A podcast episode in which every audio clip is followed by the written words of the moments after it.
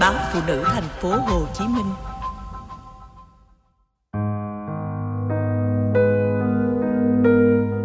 Vợ cũ trở về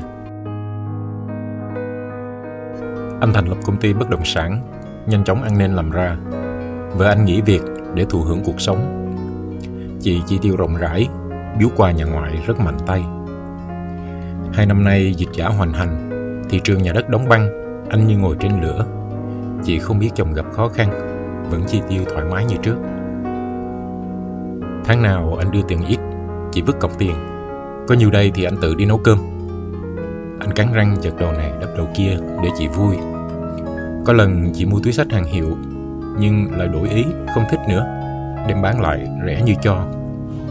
Anh nhắc chị, tiền dạo này khó kiếm, em đừng hoang phí quá. Chị giận, nói anh nhỏ nhen, tính toán như đàn bà. Anh giấu nỗi lo trong lòng, gượng vui để hai đứa con được yên ổn lớn lên. Anh thường phải rong ruổi nơi này nơi kia để đi tìm nhà, tìm đất. Muốn mua thì phải dọ tới dọ lui, tìm hiểu quy hoạch, tìm mối lái để mời chào.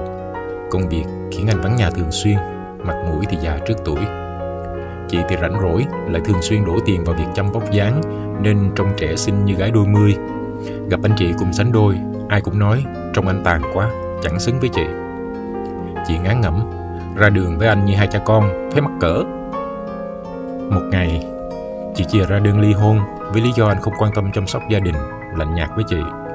Dù anh hết sức níu kéo, hứa sẽ sửa đổi, nhưng chị kiên quyết ly hôn. Sau này thì anh biết chị có bồ, muốn được tự do đến với người ấy, nên rời bỏ cha con anh. Anh tình nguyện nuôi hai đứa con, bọn trẻ vẫn đang tuổi ẩm ương, lại gặp cú sốc vì gia đình ly tán nên rất khó bảo. Anh sắp bất sang bang, cố đuổi theo để làm bạn với con. Có bữa, nửa đêm, anh còn lang thang ngoài đường, tới nhà bạn con, tới các tiệm net để tìm con vì nó đi học rồi không thấy về. Thỉnh thoảng chị ghé nhà, nhìn nhà cửa bề bộn, mâm cơm toàn thức ăn sẵn mua ở siêu thị, chị mát mẻ. Không có tôi là mua xin đến nhà này, cha con anh biết đá biết vàng rồi ha. Anh gượng cười, chị hạch sách, anh nuôi con sao để thằng lớn bỏ học suốt mấy ngày, thằng nhỏ học toàn điểm kém. Anh cũng chỉ biết gượng cười. Những ngày đó rồi cũng qua, bọn trẻ hiểu chuyện hơn, cố gắng học hành.